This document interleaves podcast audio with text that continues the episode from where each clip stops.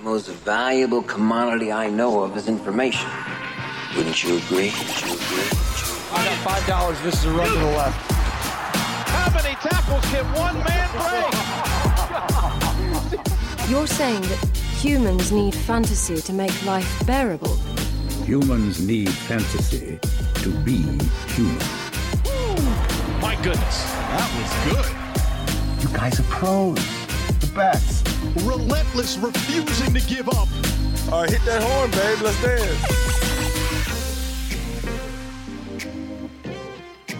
Hello and welcome to the Fantasy Flex podcast presented by Prize Picks. I'm your host, Samantha Previte. Today, we have a very special episode because I am joined by the one and only Field Yates of ESPN, who is an NFL insider, host of Fantasy Football Now, co host of the Fantasy Focus podcast, and regular contributor to NFL Live and Sports Center, who you can find on Twitter at Field Yates. Field, how are you doing?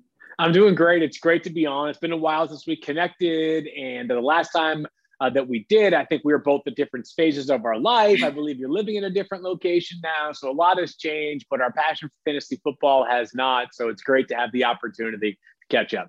Yeah, I think the last time like we ran into each other, I was coming from Georgetown Cupcake, very very random uh, at your your live show. So super super yep. cool that we get to uh, talk fantasy football. How is how's your season's been going? I'm sure you're in like a million leagues, but yeah, too many leagues to count. The good news is, so I would say by week three in previous years, there have been some seasons where you felt like, all right, no matter what has happened, I don't know that I can dig myself out of this hole.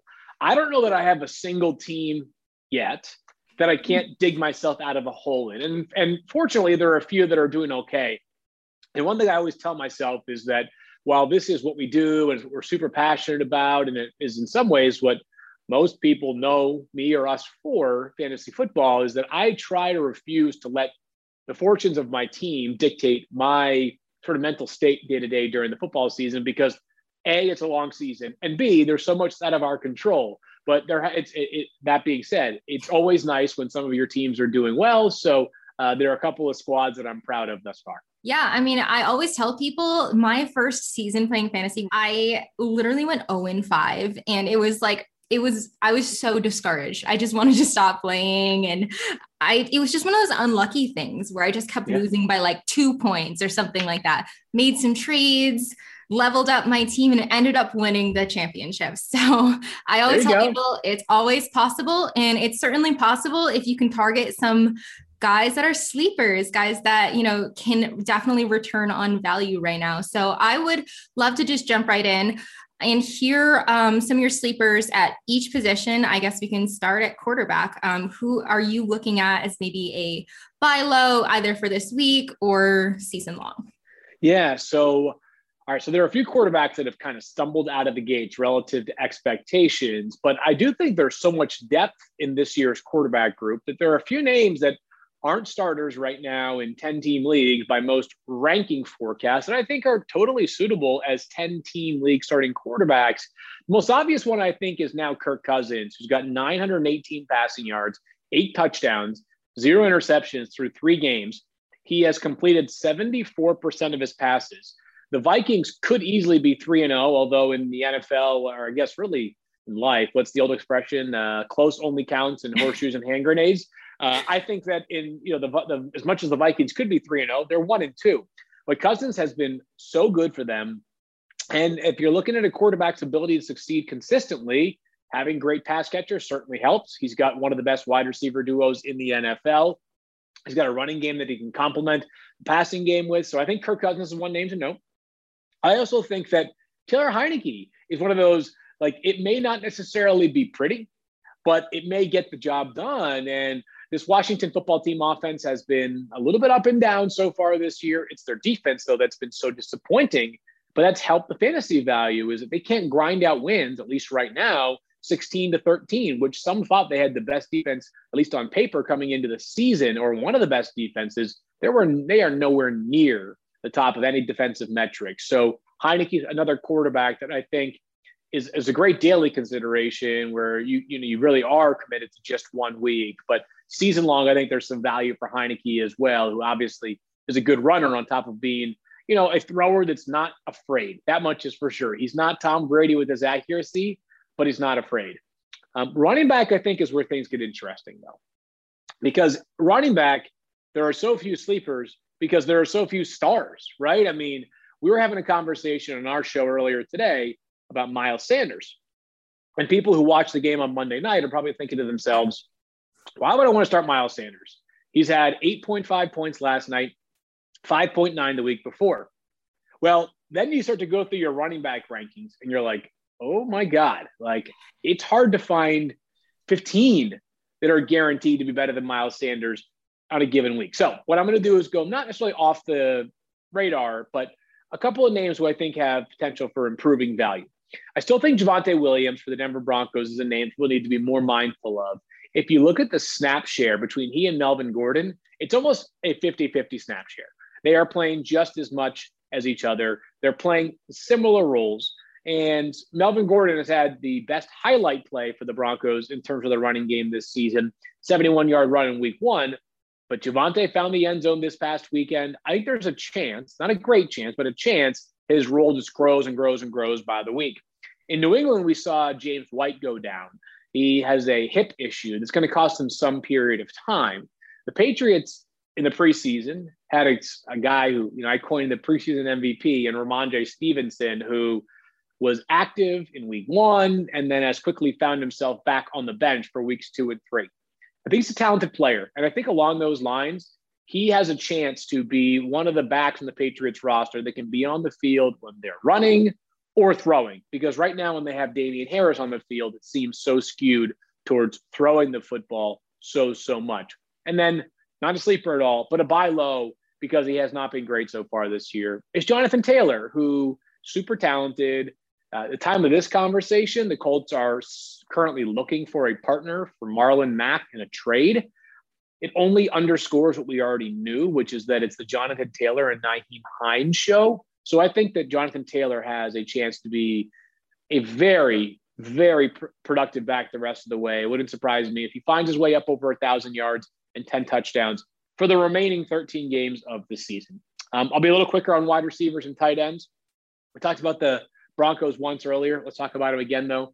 Tim Patrick, who for now should be the number two wideout opposite of Courtland Sutton until Jerry Jeudy returns. KJ Hamler's out for the year in three games this year. If you play in PPR scoring, Tim Patrick in week one, touchdown. Week two, touchdown. Week three, five catches, 98 yards. So up over 10 fantasy points in each of the three games for the Broncos so far. And then you know, we saw more of Tyler Conklin. That's a tight end that I think has a chance. Now, with tight ends, as you know really well, um, there's like four that you can actually count on, and then the rest of them are just sort of hoping for the best. And that so list Conklin gets smaller constantly. I feel like it's amazing, right? Like we need to build a statue of Travis Kelce outside of every person who plays fantasy football's home. Like just building one outside of Arrowhead Stadium is not enough. like I want one outside of my home. I want one outside of my neighbor's home because I know he plays fantasy and has Travis Kelce as well. Uh, we deserve to have one of those everywhere. Uh, but Tyler Conklin played a bunch more stats for Minnesota. Really good athlete. No Irv Smith for this season. So uh, I think there's a chance, a chance, maybe a small one, that Tyler Conklin will be a useful tight end the rest of the way. Awesome. I feel so vindicated because a lot of the sleepers that you have, I have too. Um, for Conklin, do you have any concern like with KJ Osborn doing really well in week two? And it seems like they kind of just like flopped, flipped roles, and Osborn didn't see many targets and Conklin did. Do you think it's just going to be kind of unpredictable who that number three option is going to be in that offense? My confidence has already dropped like 20% since I finished my answer on Tyler Conklin because you're absolutely right. I mean, what did we see in weeks one and two to suggest that Tyler Conklin is going to be a consistent fantasy player? So in tight end, you're it's just so hard to find. It's yeah. just so so hard to find players that are actually sleepers. You know, my my best bet is almost always to follow the money. Guys like Austin Hooper, Jonnu Smith, Hunter Henry, who got paid a ton of money. You're thinking to yourself, your team has to invest and use you a bunch. Um, that logic does not always work. But when you're trying to find guys who could be useful at tight ends, like it's hard. I mean, it's there was a, a week ago when people were doubting whether George Kittle was a must start because of his slow start to the season. I mean, it's it is again. Thank you, Travis Kelce. Thank you, Darren Waller. Uh, even TJ Hockenson was held to just one catch this past week. So the most difficult position in fantasy football to find a consistent star is by far tight end. Yeah, it's it's definitely yucky. I want to say that I took Travis Kelce number six overall in one draft. I reached, I know, I don't care No. because I'm now three and zero in that league. And I don't think you reached I- at all. I think I I really liked the roster build. I went like Kelce and then Mixon and then three receivers in a row. And I ended up getting DJ Moore in the fifth round, which I think is the best steal of the draft. So Yeah, I think- sounds like it. you, you know your rosters just look kind of funky because it looks like you don't really have like a, a top guy and especially this year it seemed like you really wanted one of those top running backs but once those five guys were off the board it just felt like ah well like I could go Davante Adams or I could go Travis Kelce and just wanted to try it out and I'm I've been happy with the results so far Well, I'll flip this on you. Knowing what we know now through three weeks and factoring in injuries like Christian McCaffrey, who as of right now is going to miss some period of time, Dalvin Cook could play in week four, but he might not. If you were to, and if I put you on the spot, you can just throw it right back to me. But if you were to do a mock draft right now or just a redraft, who would you, if I gave you, I say, hey, first pick in the draft goes to you, who, do, who would you take? like just Rest of this season, rest of Derrick Henry, Dalvin Cook. I think Dalvin. Cook. I think Dalvin Cook will be okay. Uh, maybe Derrick Henry, just because I feel like he has such a crazy good floor, and now we are seeing him do it all. He's always gotten that rap as the guy that's only good for standard or whatever. I hated that argument, by the way. There are people that are just like, "Oh, I'm not drafting him in PPR," and I'm like, "That's your loss, man." And Thank now you. I'll draft him instead. and uh, now we are actually seeing him catch passes as well. So um, probably Derrick Henry with everything uh, with the injuries as they are. Though I do think that Cook and CMC will be okay longer term. It was it was very scary on Thursday night, obviously, but Yeah. I don't think that they think it's going to be a super long term thing, given that Right. it was grade one and they didn't put him on IR. So probably looking at two weeks. I don't know. Yeah, that's fair. That's totally fair. And I, I, I think it's probably some combination of Derrick Henry, Dalvin Cook, Christian McCaffrey, Alvin Kamara, and Travis Kelce. And I could talk myself into Travis Kelce. Like he, you know, is, is, is amazing. And Dalvin Cook, Alvin Kamara, Travis, uh, Christian McCaffrey, Derrick Henry, all awesome. Henry was a dud in week one. Kamara was a dud in week two. Cook didn't play in week three. CMC is going to miss some time here. Like if you told me the best player for the rest of the year, the most valuable is Travis Kelce, I'd tell you, I don't think you're crazy. I love it. Um, of some other tight tight end sleepers potentially, do you have any interest in deeper leagues in guys like Dawson Knox or Pat Freiermuth with Juju Smith Schuster day to day with the rib injury and him getting his first NFL touchdown? I could see him being a tight end too um, in certain situations. And then Dawson Knox is in that really high powered Bills offense. And I, I, I've been preaching Dawson Knox breakout season for a while. So I am hoping that that is what we're seeing. But, and I, I liked what I saw from Josh Allen in week three. Obviously, we were all a little bit concerned um, after the first couple weeks. So, uh, do you have any interest in either of those guys? It's kind of an exposure thing for Dawson Knox, right? Because the idea is, hey, the Bills might score 35 points every single week. Like they could really score, I mean, they could score 40 in any given week. So, hey, if someone's more likely to find the end zone, it's him versus, I don't know, if he had a more talented player, but he was playing on a different offense, I don't know, the Jaguars offense, right? I'd say to myself, nah, you know, I'm not quite as interested. Um, and on, on Pat, I have a different name for him. I call him Baby Gronk. And here's the reason why. He actually went to the same high school as my wife. Now, my wife just a little bit older than he is, but they went to the same high school and we used to go watch him play. And he played high school in Massachusetts, or he played high school football in Massachusetts, which is where we're both from. And of course, Gronk for so many years was a dominant Patriots tight end that basically any oversized player you just called Gronk. But Freiermuth actually deserved it because he turned into, he was, uh, I think, a five star recruit. He went to that state. He obviously was a second round pick. So I think it's just a matter of time before he gets better and better and more involved. I think the big questions are right now whether his quarterback can get him the ball because that offense, especially through the air, just looks all sorts. Well, I guess through the air and on the ground, looks all sorts of messed up.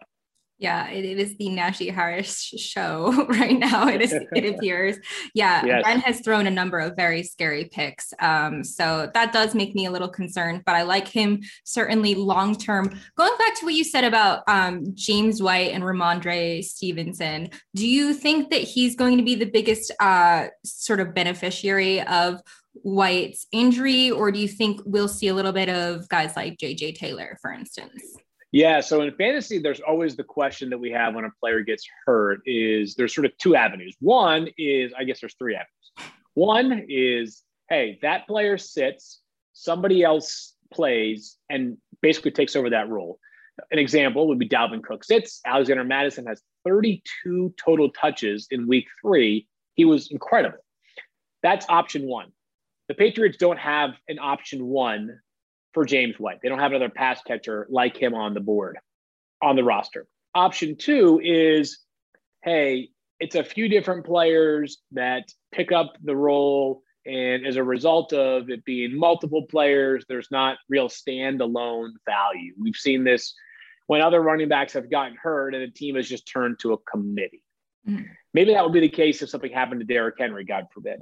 But I don't feel like there's a one for one beneficiary in Tennessee. The third thing is that the people who benefit the most aren't actually the replacement for that player. And so I kind of wonder if what's happening, what's going what's to happen with the Patriots offense at some point is if they ultimately realize they have to change their stripes a little bit.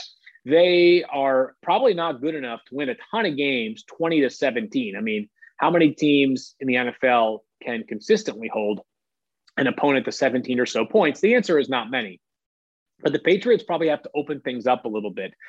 When they have Damien Harris on the field, teams know they're running I mean, he's a very, very talented runner.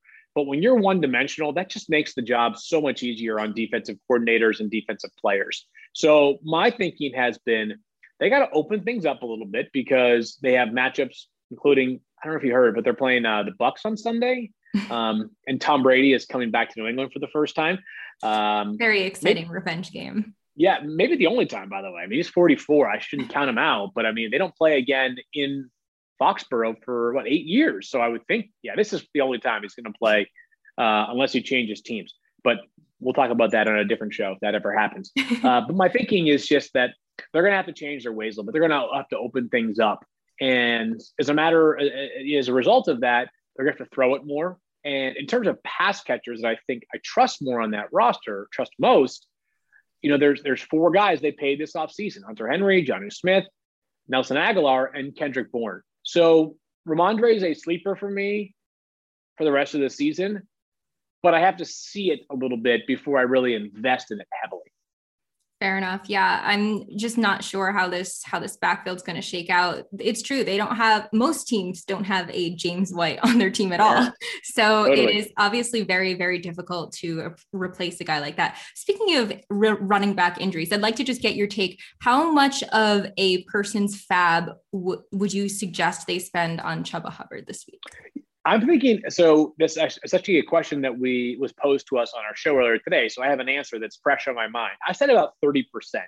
Now, every exactly league, what I said actually. Yeah. So. Okay. Um, I was I was going to say great minds think alike. More like you're my average mind on this one instance. Not like you're a great mind. What I think is the, all the usual caveats apply. Right.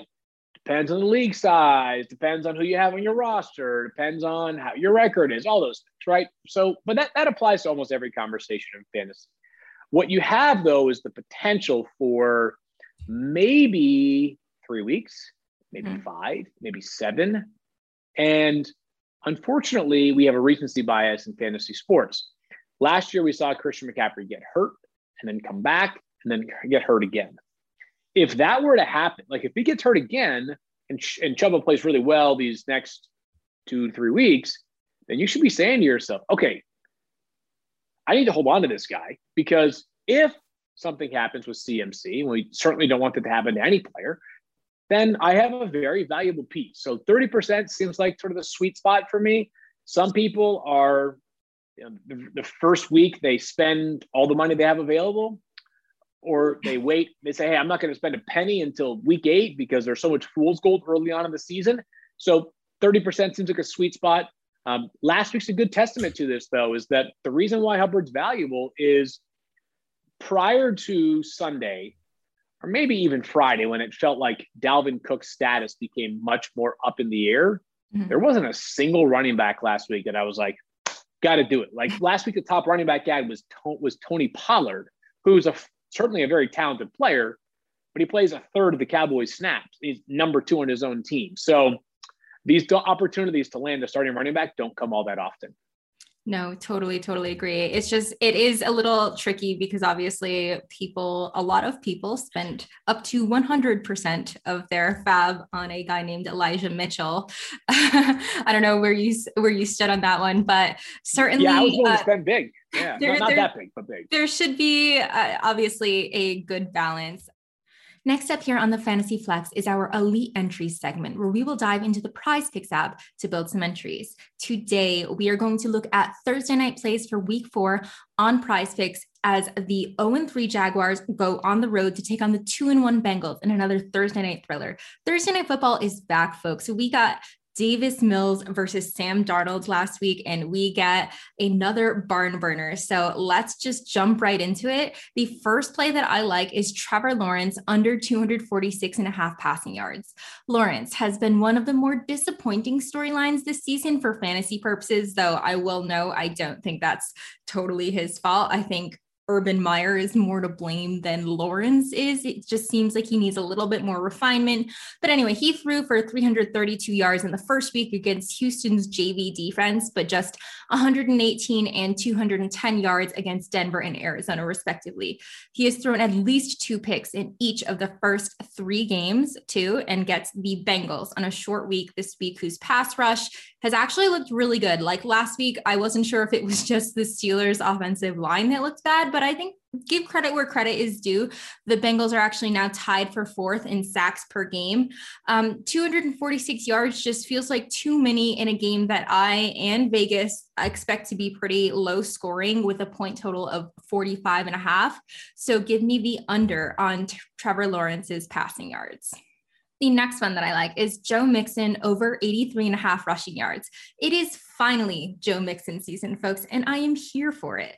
Mixon is finally healthy and the unrivaled bell cow running back in this offense with Gio Bernard in Tampa. So far, he has 67 of the Bengals' 80 attempts all year on the ground for 286 yards and a touchdown, with backup Samaje Perine seeing the only other running back attempts um, for six carries and 21 yards. So suffice it to say that Perine is not a factor right now. The Jaguars are pretty middle of the road against the run, though I actually think they're probably a little worse. And this is just more of a symptom of how bad they are against receivers.